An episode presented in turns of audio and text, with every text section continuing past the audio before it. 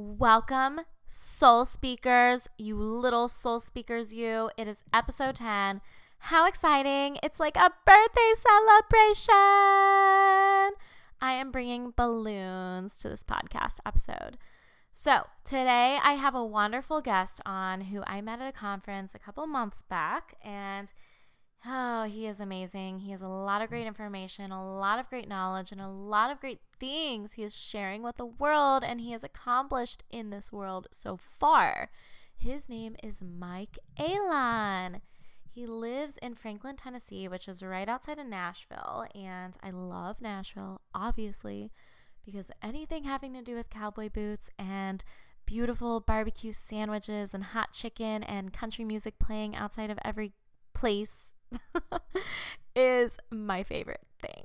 And I forgot to mention wonderful beers and cute little cocktails. Oh, my favorite. Oh, I love Nashville. But Mike is the C E O of Greek University, which is something that just started off as him, okay? And now it is multiple speakers, and them as a team are just offering all of these amazing programs and speaking engagements on really awesome topics. Mike himself has headlined over three hundred fifty presentations across one hundred fifty college campuses talking about pressing problems such as sexual assault prevention, hazing prevention and campus safety, alcohol and drug abuse prevention, and motivation in just student organizations as a whole. He has a really strong background in technology, accounting, finance. So from this, he really has developed all of these really cool entrepreneurial things, and also just taken his own heart, taken his own passions, and created this beautiful movement. So please listen to this wonderful episode. Listen to all of these amazing things that Mike has to share. And I will say at the beginning, we're talking about Masada, which is a big mountain in Israel. Um, yeah, we just had a lot of things in common about that, which we didn't even know until this conversation right now. But he has some really, really cool things to share. So tune in, listen, celebrate, bring some cake, bring some balloons, because it's episode ten, and let's get crazy. Woo! We're about to get very real, a little silly, and you're gonna freaking love it.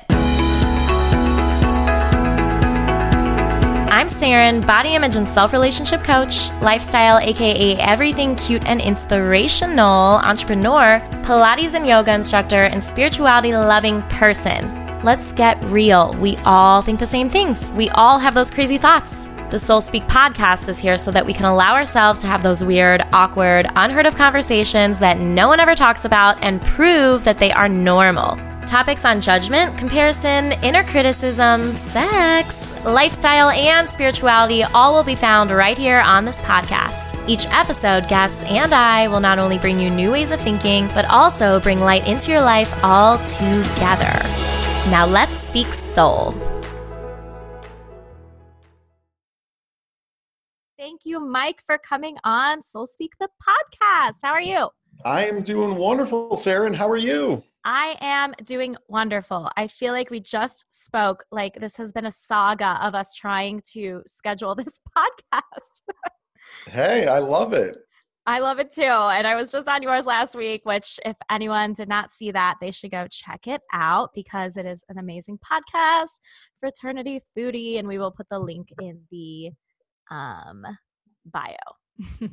But yeah, so What's what's on your mind right now? How's it going? Everything is going great. So uh, just a busy travel schedule. Just came back from speaking at U C Berkeley.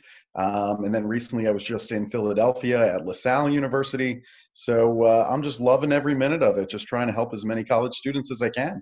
Nice. How was California? Oh my God, it's so beautiful. I absolutely love it. Uh, the taxes are out of control and the cost of living is very, very high.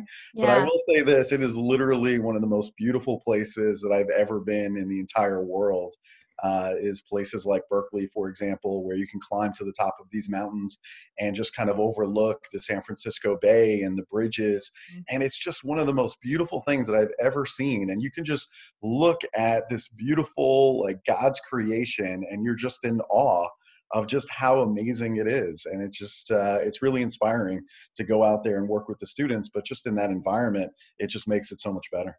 That's so awesome. And that's funny that you say that. Just look at God's creation, because whenever I'm driving through the mountains, like when I've driven from the Chicago area out to North Carolina, I just, when I hit the mountains, there was a time where I just started crying, because I was like, these These are just, it's a different world. It's basically just, you know, it's, it's literally that God's beautiful creation, and everything is God's creation, but those really just show it. When you're on top of a mountain, it's just, you're so close to God, close to heaven. It's, it's unexplainable. Yeah, I agree with you. I've had that sensation in a few different places. I think uh, numerous places in California, San Francisco area, certainly. Um, I think also to a trip that I took to Israel, as a matter of fact. Did you go Jerusalem. to Masada? Did I go to Masada? You don't even know the half of it. Um, and so, well, tell me. Well, the first part is, I'll tell you, you know, in Jerusalem, you just definitely get a sense of just Um, holiness and just spirituality that I've just never felt anywhere else. And every time I return to Jerusalem, I feel the same way. So, um, you know, just in, in your talks and feeling close to God and, and just being in awe, you know, that's definitely it, when you're walking in the same steps as some of the people um, in the Bible, et cetera. It's just a, a sense of spirituality that I've just never really felt other than in that place. Um, in terms of Masada, um, my father was actually one of the people that uh, went to go work as an archaeologist at Masada. Um, oh so gosh. When he was seventeen years old, um, eighteen years old, somewhere in that range, he was uh, one of the archaeologists that went up there to actually uncover it, because there was a certain point when Masada really was nothing other than a mountain covered with dirt. And so there had to be archaeologists that went there to go and figure out what happened on Masada. And for any of the listeners that maybe aren't familiar with the story, it's a really fantastic story. Um, essentially, uh, the Jewish people were up there at the top of a mountain in the middle of the desert, and the Romans were basically there to essentially make all of the Jewish people essentially slaves to them, to the Romans. And so they were all hiding out at the top of this mountain, and uh, the Romans came to the mountain trying to make them slaves.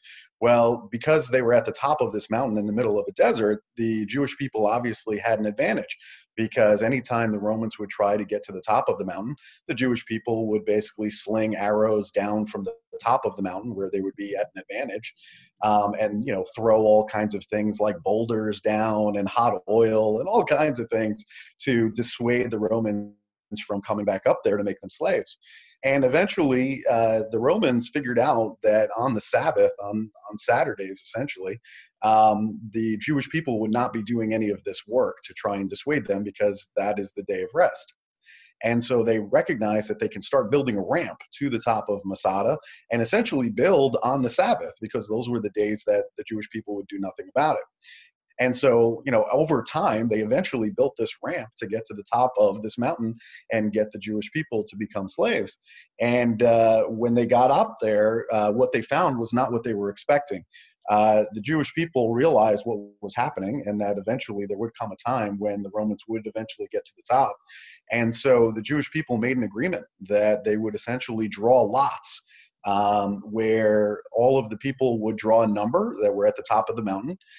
And uh, this number would basically say in what order they would essentially kill themselves rather than be slaves. And uh, eventually, you know, there was a, a number that would be number one, the last remaining person, and that person would have to essentially commit suicide, kill themselves, rather than be a slave. And uh, there were a couple of people that eventually escaped the mountains and were able to tell the story. And that's how we know the story of what happened at Masada. But by the time the Romans got to the top, finally, all they found was all the dead Jewish people. And that speaks volumes in terms of who Israelis are as a people. Um, they're very prideful. Uh, they believe, obviously, in only one God. They're not going to be slaves to anybody. Um, and uh, also the Israeli people, many times people will call them sabras.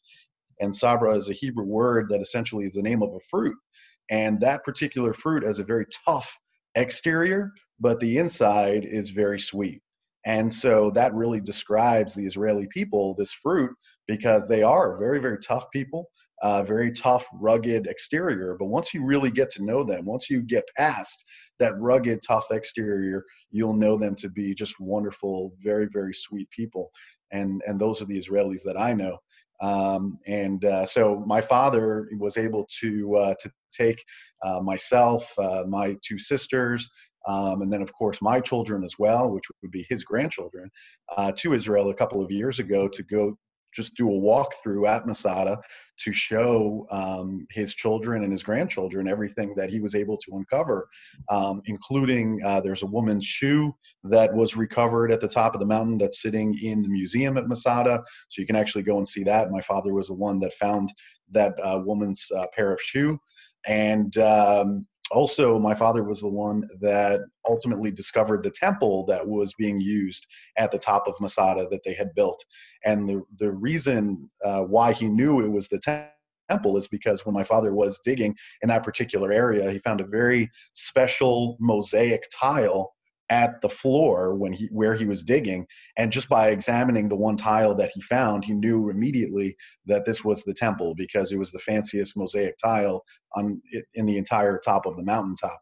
So he knew right away what this room was being used for, and they were able to essentially just um, you know, put up tape so that way they can know the, the space of the room and then get everybody working on that because that was clearly one of the most important places at the top of Masada. So when you bring up Masada, you have to know who you're talking to. Oh my goodness, and, uh, yeah. And was then to know the full story, but I think at least that's a really fun that. story. Yeah. Yeah, that, that is, can be an episode in itself. I mean, if really, you, I have so many questions about that, about I've, I have so many questions. And first I will say for anyone listening, you should definitely go and Google Masada. Just Google Masada, Israel. It's like a whole different land. And um, also, you know, it's funny that you bring all that up too. It's all really close to my heart because in high school, I spent a semester in Israel and I lived right outside of Jerusalem. And so I, um, I've seen all of that and I've been there and I was younger. So I'm looking forward to going back because I'm definitely in a different place in my life and different, you know, beliefs and different feelings and all of that. So I'm looking forward to going back and experiencing it through new eyes. But um, Masada for me was just, oh my gosh, it it's a whole different world. You know, when you're up there, it's literally its own world. It is amazing. And did you, I'm assuming that you've hiked up it before then. Yeah, so I've done both. Uh, when I was younger, we did the hike up there. When I went up there with my family uh, recently, we ended up taking the cable cars to get up. So yeah, I've done. I figured you said with the kids and everything. Yeah, with the kids, you can't do that. Oh my gosh, do you remember the end of the hike? Do you remember the end of it? You know, that's a great question. It was it was so many years ago. It's like, I don't even know if I, I remember. I don't know if I could ever forget it, though. That's the thing. The end is just all stairs. It's just yes. all stairs for, I think it was like over an hour of stairs. We woke up at like four in the morning to do this. And um, it was our whole group, which was, I don't know, over a hundred of us. And um yeah, we woke up and I just remember like it was pitch black and everyone, like the people brought food. So we ate breakfast, if you remember all of the spreads that they have yeah. out there, you know, the chocolate spreads. And so we just had literally like carbs, pita and chocolate for breakfast and then just hiking up this. Oh my gosh, I, I would never put these pictures in the public, which they're probably on Facebook somewhere, but if you could see how red my face was at the end of this hike, it was disgusting. There's a picture of me, I look like a red balloon. I'm like, oh my God. But I was also a sophomore, so. Anyway, yeah, you definitely want to uh, wear some sunscreen when you're out there because you are really close to the sun up there. And yeah, uh, no, but it, depending, you know, it was the red from the hike. It was the red from the level of fitness, I think, that needed for that. But that is amazing that you are so connected to it. You never know. You never know what a person has behind them. Yeah, no, I'm very connected to it. And I would say to all your listeners, you know, I think Masada is a wonderful place. Uh, the Dead Sea certainly is a wonderful place to go and visit. The very unique stuff. And of course, Jerusalem, uh, no matter what your religion is, that's really the birthplace of three different religions that were literally built one on top of the other. So when you go up to the top of a mountain in Jerusalem and you look down on the city, it's just amazing to see literally how they, they literally one on top of the other just built. And uh, and you can see it from the top of the mountain, seeing, you know, uh, the Jewish star and the, the Catholic cross and, you know, uh, Muslims. And, and it's just one on top of the other. And you can see it visually. And it's just so impressive. Not only is it so scenic and beautiful, but just the history. There's no place in the world that has that kind of history. I mean, here in the United States, when you say that, you know, something is old, to, you know, to somebody, something that's old here is like, you know, eighteen hundreds.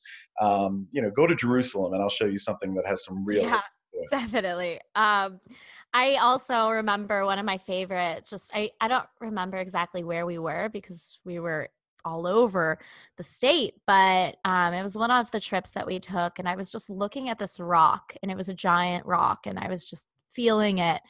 And I was thinking, gosh, I can't believe that this rock, it was like on a fallen, you know, in some type of battle zone that we were. And that rock was part of the battle. Like it probably fell when someone hit it or someone hit it with a sword. I don't know. And it's just so cool that I'm touching it right now, years later. And it's been through all of this stuff, all these years. It's just, it's amazing. It's amazing. Yeah. I mean, even to this day, if you go to Masada, you'll see pottery all over the ground at the top of the mountain at Masada. That was original pottery that was used by the people who were living there. And you can just pick it up off the ground. Um, and then I'll even take it a step further. If you're in Jerusalem, um, there is literally granite, a big granite stone on the ground. And people are touching it, and as they're touching it, they're crying, you know, just hysterically. And the reason why is because this is the granite stone that Jesus Christ himself was laid down on after they pulled him off the cross. Mm. And you can touch it with your hands. Mm-hmm. You know what I mean? So it's like stuff like that. Where in the world are you going to do it other than Jerusalem? So no matter what your religion is or what your beliefs are, I think it's just such a spiritual place. And the things that you can look at and see and touch is uh, just makes everything else pale in comparison. Mm, yeah, I feel that. I feel it. I feel it in my heart when you say it. I love that. And the food is delicious in Israel too. Oh my God, it's so Oh my good. gosh. Yes. This is just called the Israel podcast now because we just spent like twenty minutes talking about it. But um, I can't, what is the laffa bread? If you have, you know, like the pita, mm-hmm. the pita, um, what is the word? Uh, sh- starts sh- when it's like shredded meat off the shawarma. Shawarma, duh! Oh my gosh, a shawarma sandwich, and then they have the laffa bread though, oh, and yeah. laffa bread is totally different there than it is here. It's just like literally a piece of dough, and they roll it in that, and then they would stuff it with everything. They would put the really good Israeli pickles in it, and Mediterranean pickles, and then fries even they would put in it. Like, oh my God. Oh yeah. The pickles, I, yeah. the olives, the falafel, all of that stuff. I mean, it's just, it, we couldn't get enough. Oh my gosh. Yeah. The food is delicious there. Okay. So delicious Israel. Let's talk about deliciousness with Greek University and everything that you're doing. So yeah. Why don't we talk about you? And I just want to know, I want to share with the audience, what, who are you? What did you do? Where did you come from? Where did you start? What's your story? Sure. So the story is I was born in New York City, in Manhattan, a real New Yorker. Um, and uh, I went to school at the University of Buffalo in Buffalo, New York.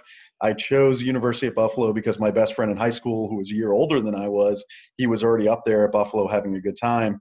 And so I decided I was going to go up there as well and hang out with him for the next three years. Well, he called me uh, about a week before school started for my freshman year and his sophomore year. And he told me that he failed out of school. Um, and the reason why, he was a really big physical guy. He got a job working as a security guard, and he was working all night long. He couldn't wake up for his classes, and eventually he failed out. So now I'm driving from New York to Buffalo, which is an eight-hour drive, by myself instead of with my friend Scott. And uh, it was just, it was really hard for me to make friends. It was thirty thousand students at the University of Buffalo. And that was just an overwhelming number for me. I just didn't know like where to begin or how to start this process. And so my entire freshman year, first semester, um, I was either sleeping, eating, or going to class. And at the end of that first semester, I had literally no social life whatsoever. I called my dad and I said, Dad, uh, I've decided that I'm just going to drop out of school and I'm going to start my career without a college degree because nobody on this campus even knows who I am. I could drop dead tomorrow. Nobody would know. Um, and uh, my dad started yelling all kinds of obscenities in the background and eventually said, no, my son is going to be a college graduate. And I said, but Dad, you can't make me go back to school. I don't want to be here. And he said, well, as a matter of fact, I've rented out your room back home, so you have no place to go. So, you know, so it was kind of one of those. And uh, my second semester, now I had to go back. So now it's January in Buffalo. And uh, I was sitting in calculus class. There was five feet of snow on the ground. And it was still snowing on top of the five feet. And I looked to my left, and there was a kid sitting next to me. And he was wearing cutoff jean shorts and flip-flops to class with five feet of snow on the ground outside. And so I looked over because I was just like, what's going on with this kid? And uh, I noticed that he had Sigma Pi, two Greek letters, tattooed on his thigh. And I was looking at those letters going, this must be the most amazing organization, because why else would somebody tattoo it on their leg and look at that every single day? And so I pulled him aside at the end of class and I said, can you tell me what is Sigma Pi? And he said, well, I could tell you about our founders. I can tell you about the history, um, but it's probably easier if you just come over to the house and meet the guys.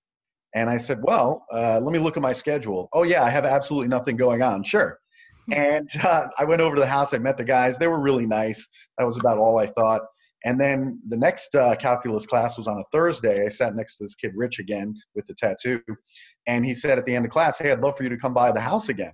And I said, okay, I have absolutely nothing going on today either. So that works out really well. And uh, when I got to the house, they all greeted me. They all said, hey, Mike, good to see you again. Thanks for coming by. That was it. It was beautiful. It was, you know, they knew my name. So that's really important for students to remember when it comes time for recruitment or even just making friends. It's just use people's names. It's their favorite word in their vocabulary. Um, and the fact that they actually missed me, they actually cared if I came by the house or not. That was my family. And so within a group of sixty guys, um, I could figure that out and I could figure out how to interface with them. But, you know, thirty thousand, I had no clue where to begin. And so that really was what I needed in order to be successful up at college. And uh, I got all kinds of leadership skills, motivation skills, and communication skills that I didn't have coming into college because of my experience within my local fraternity chapter and being on exec board. And uh, ultimately, that enabled me to help build really big companies in New York City, one of which uh, that I helped with. Um, it went from startup to over twenty-five million dollars in annual sales in five years. So uh, the company opened up offices in New York, in Amsterdam, and in Bangalore, India. Um, and uh, eventually, I became an entrepreneur on my own, left that company and started a web design company doing web design and search engine optimization. Um, that company took off like a rocket. And so I s- decided I needed to volunteer for the fraternity to kind of give back and make sure that more men had similar experiences that I had and could benefit from the fraternity as well. So I started volunteering for Sigma Pi. Um, and uh, eventually I got an email from my national fraternity saying they were looking for a new C E O and executive director. And I kind of looked at the email in awe thinking, wow, I could actually make a living doing fraternity? That's pretty cool. And so eventually I applied and I got the job. Um, so I was responsible for one hundred twenty-five chapters and over one hundred thousand members of the fraternity. Um, and as I was traveling and visiting all these chapters all over the country, I noticed the same three problems on every single college campus. It was always hazing, it was always sexual assaults, and it was always alcohol and drug abuse on almost every single college campus. Um, and so I knew that I needed to do something to fix this problem. And there was only so much that I could do if I just focused on my own fraternity, because I recognized that by just developing a new member education program for just my organization, that's not necessarily going to help, because we're really only as strong as the weakest link on any particular college campus. I think about Baruch College in New York, where five men uh, were facing murder charges for some of the hazing that they got themselves into in their fraternity, uh, a different organization. And now there's no more fraternities and sororities at Baruch College in New York uh, because of that incident. So I knew that if I wanted my children to have the same opportunities that I've had, then I really need to make sure that I work with every fraternity, every sorority, every single college campus in the country to ultimately um, give the students the resources they need in order to fix all of these issues. Amazing. That was a lot in one answer. That was a big Big journey going from one thing to where you are now as an entrepreneur and speaking and motivating and doing all of the work that you're doing. So where, I know that you said that you noticed that these were big issues that you needed to address that were just coming up a lot on campuses with sexual assault, all of that. So do you have any background in that where you um, have dealt you know, personally, it was something like with the topics that you speak on, and mm-hmm. where does that passion come from for you? Yeah, I think a lot of it certainly does come from personal experiences. Um, certainly, I think, you know, in terms of hazing, that's certainly something that I experienced myself at the University of Buffalo. I mean, it was a great experience and I got a lot out of it. But at the same time, I knew that there were certain, you know, hazing parts of our new member education program that I needed to remove. And so that's where a lot of the passion comes from, for example, when I'm talking about hazing. And this is not all that uncommon. fifty-five percent of college students have been hazed, and forty-seven percent were hazed before they even came to college. So I'm seeing hazing going on in a high school level, in high school athletics. So, for example, the football team, uh, swim team, those types of places. Uh, we see it even in the band. And I've even uh, heard one incident um, that I had to deal with personally, where there was hazing going on at a church retreat at a high school.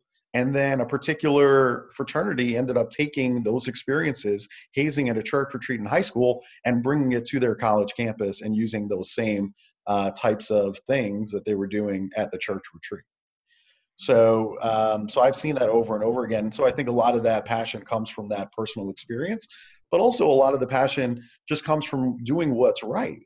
Um, I think there are certain values that are very important to me that were taught to me by my teachers, parents, and other people that were in my life as a child.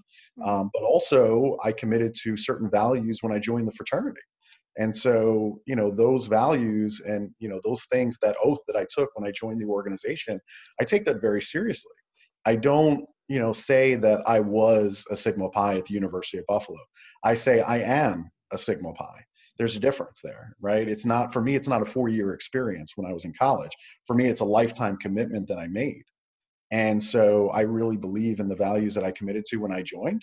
And, you know, those things include things like scholarship and community service, but also things like chivalry, for example. And and when I say chivalry, I don't just mean how a man treats a woman. I, I'm talking about just how, how we treat other human beings, right? And just doing the right thing. And so when I see things like what happened at Penn State, for example, uh, recently uh, with Timothy Piazza, and I see a fraternity um, and and even a, a sorority that was over at the Beta Theta Pi house that night, um, you know, just essentially stepping over somebody who clearly needs medical attention and not calling for help until ten hours later when this, this student is already dead. Um, you know, I, I look at those things and, and, you know, I try to understand how could that happen? Um, is it that we're so consumed with our own safety and well-being and not getting in trouble that we don't want to call for help to save somebody else's life? Um, you know, I, I try to examine that and look at that and try and figure out how these things happen, to try and talk about these things on college campuses to make sure that it never happens again. Because I think we have an obligation to protect one another as humans. Um, and I think fraternities and sororities, when it's done right, they should be the safest place on any college campus, you know, the, the fraternity house or the sorority house. I should feel very comfortable to drop off, you know, my twelve-year-old daughter or my fourteen-year-old son into one of these fraternity houses and not have to think twice, because if the men and women that are living in that house are truly living the values of the organization they committed to, then they should be looking out for them.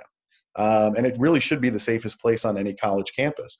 And I think for the most part it is. I think for the majority of the time, you know, we'll call it ninety-nine percent of the time it is. But certainly we hear about in the media some of the, the worst parts. And those are the things that I'm driving to try and resolve. And I really believe that the fraternities and sororities on college campuses, they actually have the tools and the resources and the leadership to actually fix these things, whereas many college campuses don't know how to fix it. I believe the fraternities and sororities um, can fix it. We just need to give them some of the right resources um, and show them some best practices on what's happening on college campuses across the country.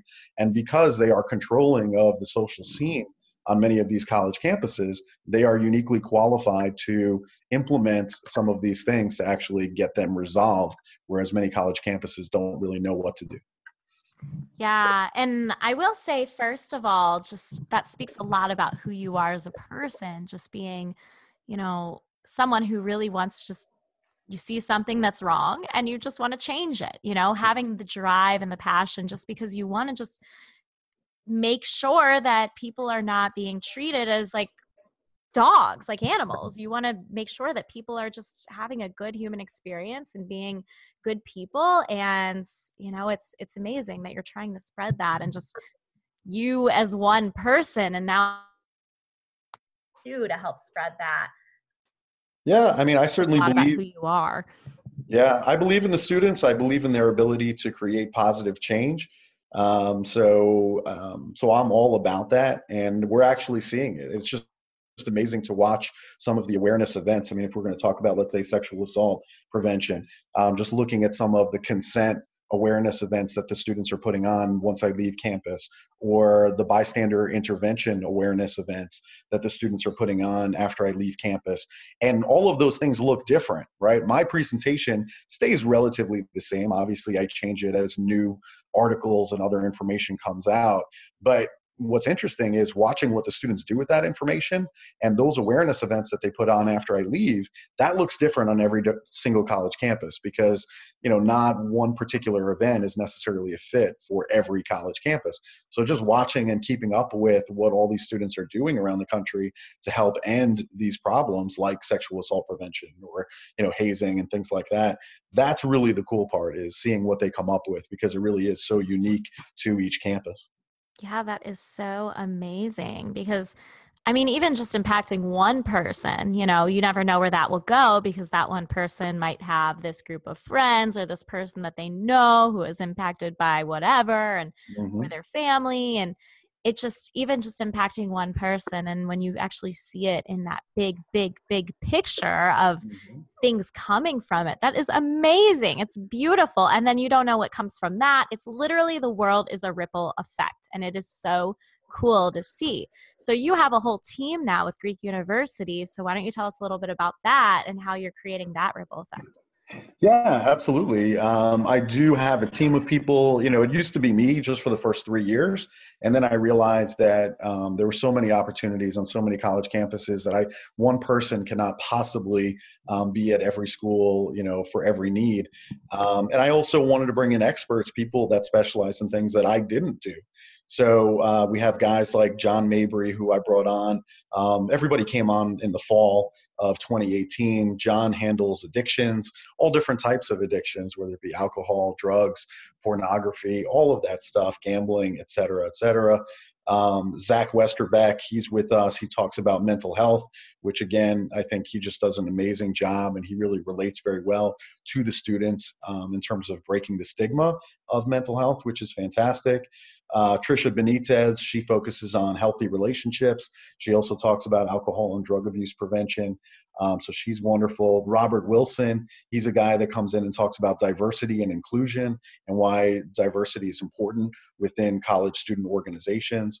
Um, Lauren Crumbaker, she basically handles uh, recruitment uh, for us. So really everybody just kind of has their own specialty niche. Um, and uh, I talk about things like hazing and sexual assaults and alcohol and drugs. And it's just really meaningful work. Um, you know, just talking about times that really move you and uh, times that make you realize that, hey, you're on the right path. I just came back from LaSalle University in Philadelphia. I spoke about sexual assault prevention. And uh, at the end, I mean, it was fantastic. The students are all in. People always ask, do the students like the presentation? I'm like, they love it. Like, they can't get enough of it. Literally, it was packed to the rafters. They had never seen the second level you know, even have any students in it, but it, the place was so packed, they had to open up the second level. So I literally had students in front of me and then above me that were watching the presentation. And at the end of the presentation, I remember a, a woman came up to me and she said, Mike, she said, this is so amazing what you're doing. She said, nobody has ever come to LaSalle University to talk about sexual assault prevention until you showed up. They said, you know, we fill out, you know, some paperwork and we do like a short exam when we enter. But after that, we don't hear anything about sexual assault prevention for the next four years. And uh, and you were the first person to come here and to talk to us about it. And she said, that's so meaningful to me, because she said, I myself am a victim of sexual assault. And and so, you know, for me to be there and for me to be a fraternity man giving that talk, that tells her everything about what it really means to be a fraternity man. So in her mind, Um, you know, it's not all about the stereotypes of fraternity and sorority.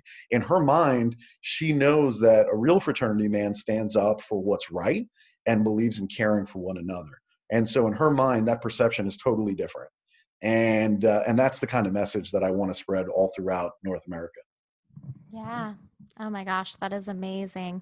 It is beautiful to see when people actually come to you and share with you how they're touched, because everyone, just like, you know, the students putting on different types of events and different types of things after you leave their campus, everyone is touched in a different way. Everyone gains something differently from any talk, anything that they read, anything that they hear. So it's really, really amazing to see that contrast in the different perspectives and views. So, um, When, oh, what was I going to say? I had a question in mind that I really wanted to ask, and something you said made me think of this, and I cannot remember. Hmm. I don't know. I guess I'll ask a different question, and maybe it will come back. Sure, it'll come back. So, yes, it'll come back. I believe in it. So, building this team, having all of this, you know, you have something now that is much bigger than you as a person, right? Like it's, it's bigger than just one person. Mm-hmm. So are there any, you know, fears or anything that comes up for you during any stage of where you are? You said you, you know, a while ago, you started your entrepreneurial ventures with some marketing and that kind of area, but now it's much different. It's much bigger. It's multiple people that you're managing. So mm-hmm. um, what kind of things come up for you sometimes? Well, listen, I mean, as you grow any company, um, you start to think about quality control, for example. Like, I know that I can go out there and just kill it on stage and do a great job. Once you start bringing on new people, of course, you're going to be thinking, all right, is this going to be the same experience? Because now I have somebody else that's representing the company. And so I think what makes Greek University unique is that, um, you know, we're not too big. It's a handful of people. So I really work very closely with each one of our speakers and making sure that they get the resources they need, that I go through their slide deck, that we do a lot of practice together, and just a lot of work to make sure that these, you know, are, these people are uniquely qualified, A. Um, so I do a lot of work on the front end to make sure they're experts in their industry. But B, spending a lot of time with them on their presentation to make sure that they're ready and that they're going to go out and do an amazing job, because they're representing the company. And so, you know, when you, if you have one speaker that is not quite on par with the rest of the group, ultimately that could impact the entire organization, right? You have one bad experience and then suddenly like everybody on the roster is no good. Right. So, um, so that, those are the types of things that we spend a lot of time on. And, and we have, uh, every year we have, uh, team meetings in person where we really take the whole weekend to kind of go through everybody's presentations and, you know, troubleshoot them and give ideas and suggestions. And even when we go to all these different conferences around the country, we're constantly working with each other and making suggestions to each other to make each other better. Um, so I really love the environment that we've built in terms of helping each other. I really believe that, you know, the love that we feel for each other on the team speaks volumes. And so that's the way we run the organization, is through our love and mutual respect for each other, versus what a lot of companies, uh, you know, seem to, to be doing now, which is ruling by fear. Uh, and that's just not me.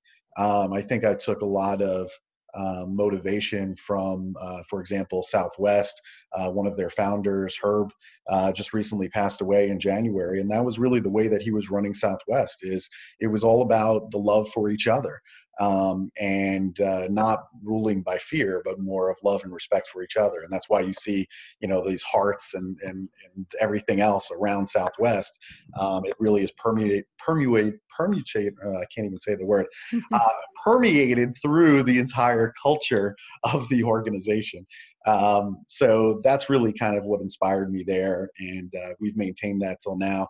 So I, I think, you know, in terms of fears when you grow, that's kind of what I think about, is making sure that we continue to set a very, very high bar for any Greek University speaker, that they're going to go out and do an amazing job. But I think we can do that because we really have a very tight team. It's not like we have, you know, twenty, thirty, forty people on the roster. We don't. Um, I think if I can keep it around this size, then I feel like I can do a good job in continuing to work with them and make sure that every time out, they're just doing an amazing job and people have great experiences. Yeah. Awesome. So what do you see in the future for yourself, or what are you looking towards in the future right now? You know, right now we're actually looking um, that we're going to be bringing on uh, a couple of new speakers. Um, these are people that are very well known in our industry. So I'm really excited about that because they do have a following. Um, so that's really, really exciting. Um, I don't want to give away too much, but uh, definitely check out Greek University over the next couple of months. We're going to be making uh, a couple of announcements on a couple of new speakers that we're going to be bringing on. So I'm so excited about that because they're both just amazing, amazing people and very well known in the industry. So I'm always looking forward to that. Um, I'm looking forward to continuing my discussions with students all over the country about the issues that are affecting them, um, and seeing, you know, do we need to bring on another speaker that deals with another topic that maybe we don't cover today? Um, so I'm constantly looking at things like that. Um, and so, you know, that's really kind of what I've been focusing on, is just making sure that the message resonates with students. So I'm just looking forward to growing this thing. And, um, you know, obviously in the beginning, it, it really was all me. So it was all about me and my presentations on college campuses. But I guess what I'm most looking forward to now is just watching the progression of all these other speakers that came on board in the fall, because now they're all getting booked. And so watching them grow, that is kind of the next exciting piece for me, is watching them be just as busy as I am. Um, that's really exciting to see, because I recognize that it's really a life-changing thing for all of these people. They all have a really important message and they have just incredible stories. You can certainly look at the Greek University dot org website and read about their stories. They're all very impressive, but they had a message and they just didn't know how to get on stages on a consistent basis. And so with me giving them that information, watching their growth as a person, and then being able to spread that message all throughout the country, that's really exciting. So for me, I think it's just grown far beyond just my needs, but now it's very rewarding for me to work with them and watching them grow and be really successful. Like, that's kind of the next step in terms of what I'm most looking forward to. Yeah, that's amazing. And you probably didn't see yourself in that place um, years ago. You know, you probably didn't see yourself being here. And that's really, really cool to think about, because you don't know where you're going to be in twenty years. A hundred percent. I mean, you know, if anybody out there thinks that uh, the the shot to success is straight, it's not. Um, you know, there's so many wrong turns that I've made along the way, um, but everything kind of leads up to this point, right? I mean, you take all of these experiences and then you figure out what it is that you should be doing with your life and what is most inspiring and how you can make the most impact on the world and bring positive change, right? So um, I think all the experiences that I've had Um, have led me to this point. And so I'm so grateful for everything. I don't uh, regret any of the steps that I've taken. Um, but you're right. I never expected necessarily to be here, but I think through trial and error, you figure out where you have the most impact and, and how you can make this world a better place, and do that with the most amount of people possible. And so now I'm to the point where I've actually figured that out. And um, it's just really rewarding to be able to do what you love. Um, of course, make a living at it, but also just to impact people and make this world a safer place for my children, for your children, for everybody's children. That makes me feel really good as a as a human. Yeah, um, I would say too, it's just, it's basically about, first of all, staying open. We talked about this. We talked a little bit about how, you know, the path is not, it's never over, right? So you are where you are now, and it's not even the end at all. It's just even the beginning.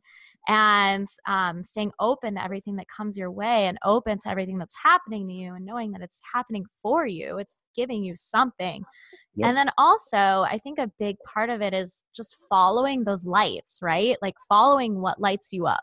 Because as long as you take those hints out of everything that you're doing, so you took what lit you up from being um, on the board in your fraternity, right? So you took that with you and then you made other things from that. And then every other experience you had, you took those little balls of beautiful lights in your life that you love, and then you just kind of keep rolling them into a bigger ball, and it makes a huge disco ball, a growing disco ball eventually, because you're just following those things that light you up. And as long as you do that, like, that's amazing advice, right? You just got to follow those things, because if you ignore them and you're not open to them, then you're never going to find yourself in a place that you like.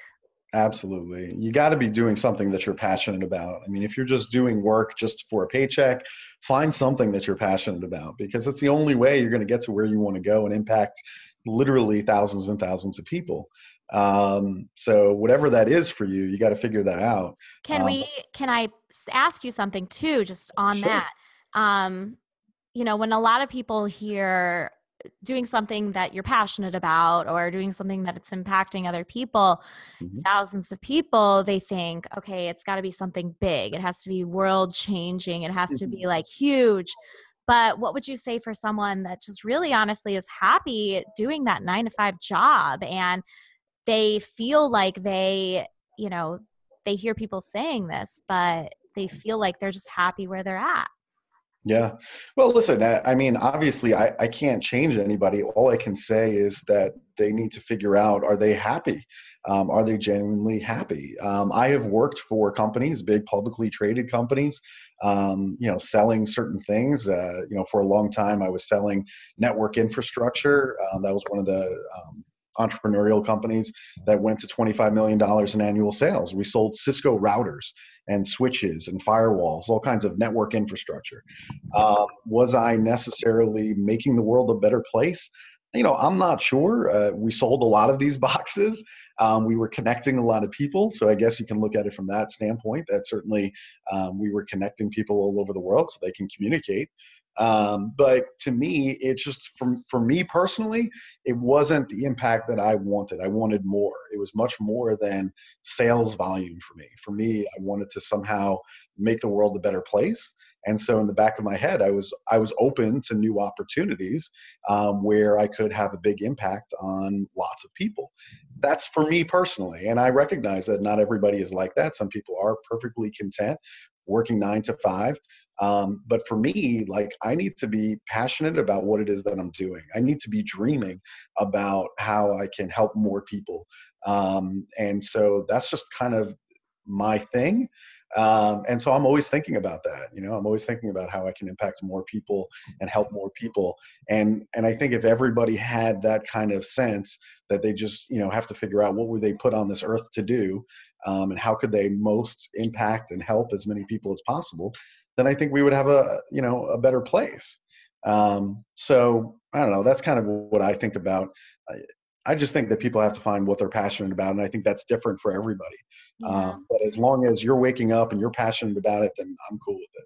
Yeah. I think that too, as long as, um, because it could be shown in a lot of different ways. And like you said, everyone is very different, you know, mm-hmm. you have that drive to use your passions in these ways, but Um, I think that as long as you are really truly following what lights you up and what you really love doing, it's going to give back. Even if you don't mean to give back, it's going to end up giving back in some way because you are so passionate about it. And so I think that, like, even on the smaller scale, like, it could be someone, I can't remember who was talking about this, but someone brought up Um, someone working in the grocery, or no, it was someone taking out the trash. And mm-hmm. this guy was just like, every morning, um, this person that worked in this office, he would see this guy taking out the trash, and he was just so happy and smiley and like singing. And it's just like, that is what lit him up. And yeah. It's even a cool example in a way. It's much, a much smaller scale, but it's really, really cool because I know for myself, when I see those type of people, when I see people just happy doing what they're doing, it makes me happy. It lights me up. It makes me happy. It reminds me of just like simpleness, right? Simplicity. And so I think everyone has that place in the world just to, as long as you're doing what truly makes you happy, then you're going to, you're going to light up the world. And I think as a speaker, you know, that's what you share too. It, you share, you show your passion, and people can feel passion. They can feel that energy. They can feel that love. And, um, it, it brings them to a place of wanting to be a better person themselves. Yeah, one hundred percent. I think that hits the nail on the head. I mean, really, as a society, I think we have to make sure that we have empathy in, in everything that we do, that we care for one another. Sometimes I feel like that's lost a little bit in our society and politics, you name it. Um, but we need to make sure we have empathy for one another. Um, and we have to realize that we all depend on each other, right? Um, so in this society, you know, if I'm getting from, um, you know, from Nashville where I live to Philadelphia, I'm depending on people to get me there safely, right? There's a pilot of the, an airplane. There's a driver of the Uber to get me to campus, right? So there's all these people that, that ultimately that I interact with, and I try and have as positive uh, demeanor as possible, because I do think that we as humans, we can spread happiness, right? When I came home from Philadelphia and I walked in the door um, and my family is there on the other side of the door, I can spread happiness to them, or I can choose another path, right? I can basically say, oh, I'm really grumpy because I only slept four hours last night in a hotel bed um, that was uncomfortable, and uh, had a terrible trip here. The seat was uncomfortable on the airplane. I could, you know, I can do that. Or I can choose happiness. I can basically say, you know what? I'm going to look at all the positives that happened over the last day instead of focusing on the negatives. And I could spread happiness to my family on the other side of that door. Yeah. And so they sense all of these things. They pick up all these things. And so I think we can spread happiness. We can spread things like morality. We can spread all of these things through all the people in our network, no matter what we do. I think that the key word there that you said is choice. It's all about your choice. You have a choice. And, you know, there are times where, like, my family especially knows I get hangry, okay? And it used to be even worse. Me too. Oh, God. I am a hangry girl, okay? I just, I, I yeah. It, I was even at the bank the other day. I was wanting to open up a new account um, I, with the bank that I already bank with. And I just wanted to get it done. And I was so hungry. It was like twelve thirty and I hadn't eaten that morning, and I worked out, and I went to like three different banks because for whatever reason, they say they're open and then they're not. And I was so frustrated. And this girl was so sweet. She was so sweet. And she was trying to make conversation with me, and I was doing the best I could just to be, you know, civil and nice and like an, a decent human being. And I told her, I mean, I feel like my, even when I'm being really, really rude, I feel like it, it doesn't come across as rude as what I feel like I'm being, but I told her, I'm so sorry if I seem so evil right now. I'm just so hungry. I need something to eat. I'm so sorry. She's like, so, but anyway, the point of all of that is that I think sometimes, you know, obviously you need to release the beast. Of course, we're going to feel crazy and terrible and sad sometimes. That's fine. But it's about the choice that you, you choose how to handle it, how to interact with other people. You don't need to put that into the world. You know, you, you really, there's time for it. And then you can always choose just to choose how you handle it. Yep. And how you spread it. So awesome. So is there anything else that you feel like you need to share right now that's coming up for you, or coming up with Greek University, or anything that you're excited about? Um, I'm super excited about A F L V West. Um, so this is a big conference for fraternity and sorority students in San Diego, California. Oh my goodness, I can't wait. We got a beach house for all the Greek University speakers to hang out in. Uh, we're, we're literally going to be on the beach. So I'm really looking forward to that. A F L V West is going to be in San Diego from April eleventh through April thirteenth. So I'm super excited to see all the fraternity and sorority students out there and get to meet them and see how I can best serve them. So uh, that's really exciting. And uh, later on in April, the N F L draft is coming to Nashville, Tennessee. Mm. So I'm super excited. to, uh, I got some tickets, some front row seats, so you might be able to see me on television as all of these uh, athletes are going to be getting ready to uh, to enter the N F L. So, uh, so those are some of the things that I'm looking forward to. I'm also looking forward to a vacation with the family this summer. Um, so really excited about that. We're going to be headed to Bermuda on a cruise. So, oh God, so, don't get lost in the triangle. I know, I know, I know. Seriously. What's really funny is, is that I think my son has been watching too much of like, uh, you know, movies and things like that. Um, yeah, he's worried that the, the boat is going to crash into like an iceberg, um, because he saw like Titanic. Right. So I'm like, no, nah, there's not going to be any icebergs. We're going to going in the summer. So it's fine. Yeah. So, we're going in the summer. So. Yeah. There's no icebergs in the summer. That's good. I'm glad that, how old is he? So, yeah, so he's fourteen, so I think he knows better, but at the same time, he still, you know, throws that out there. I think yeah. he probably just wants to stay home and play video games. That's probably yeah. why. Well, once he there. sees all the food, that's, you said it's a cruise? Oh, yeah. Yeah, once he sees all the food, which I have actually never been on a cruise in my oh. life. I've never been on a cruise, and all I hear about is the food, and God, that would be terrible for me. I would be out of control. I would, oh, when I see, yeah, when you see free unlimited food, it's just yeah. like, you, it's there. Oh, it's so hard and to it's resist. Not only is it there, it's there all the time. Oh so my God. Like from sun up to sundown, there's always food around, and it's like you can't stop. It's just like, this is, it's so bad. And then there's really no place to go. So you feel like, well, I might as well eat because what else am I going to do? So it's yeah, like, it's yeah. bad. It's bad. Uh, yeah, yeah. But sometimes I guess you got to be bad. Got to be bad on a boat. It's all fine. So I have one last question for you, which actually sure. I am starting to ask now all of my guests. So you will be my second guest that I am going to be airing. Um, but the question is, if someone asks you how to listen to their soul, what that means and how they can access what their soul is saying to them, what advice would you give? Wow. Such a deep question. I'm um, a deep person. Yeah, obviously. um, all right. So what comes to mind first? Yeah. I mean, I think what comes to mind is think about Um, the the things that you are doing that most inspire you, where you feel uh, the most uh, rewarding experience. So I think that's really what I would be doing is think about when you are proudest of yourself. Think about when other people are proud of you and what you've done, and what were those circumstances, right? Um, and start writing some of that stuff down. And then I think you start to get at your soul and ultimately what drives you as a person. Um, and so you're going to have to do some, some thinking, um, some writing, some journaling. Um, if it's better for you to record it, then certainly you can record it with some kind of a tape recorder device or your cell phone or whatever. Um, but I think start thinking about the times when you feel the best about yourself and what you're, what were you doing at that time?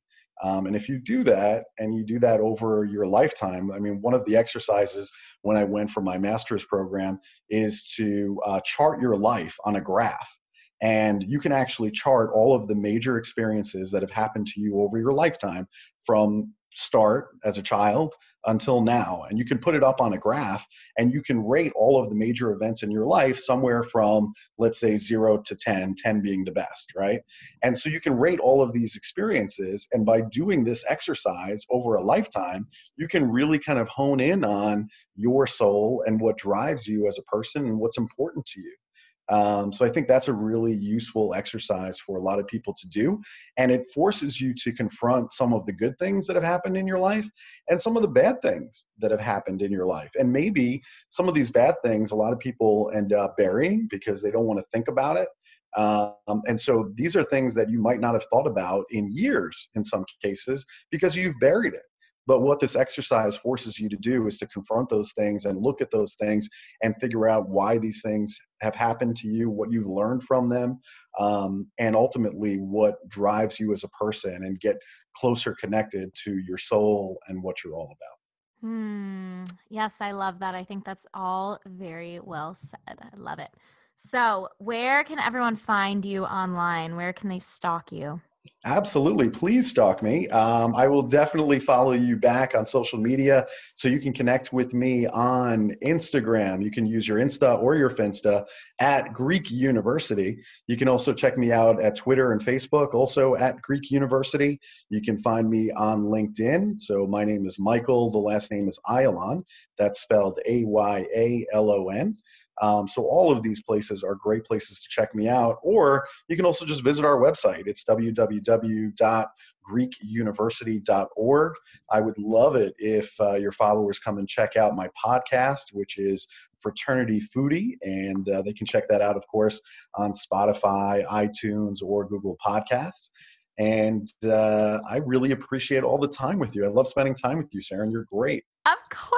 You are great, too. Thank you so much for coming on to this. And all of you listeners, please, please, please go ahead and check out Greek University. Check out the speakers. Check out Mike, because they are doing some amazing things, spreading some amazing messages. And I am so grateful for you coming on. So until next time, speak your soul, and we will talk later. Thanks, guys. Thank you all so much for listening to that episode, and I would love if you leave a comment or slash that made no sense. Leave a review in iTunes or Spotify or Google or wherever you are listening, so that the audience can keep building and so that I can just see your feedback. I love hearing your voice. And please, please, please follow me on Instagram. I'd love to talk, hear any questions, or hear any anything that you have from me. Uh, you can just search my name on there. And again, I know I already said it, but until next time, speak your soul and love you very much. Many kisses.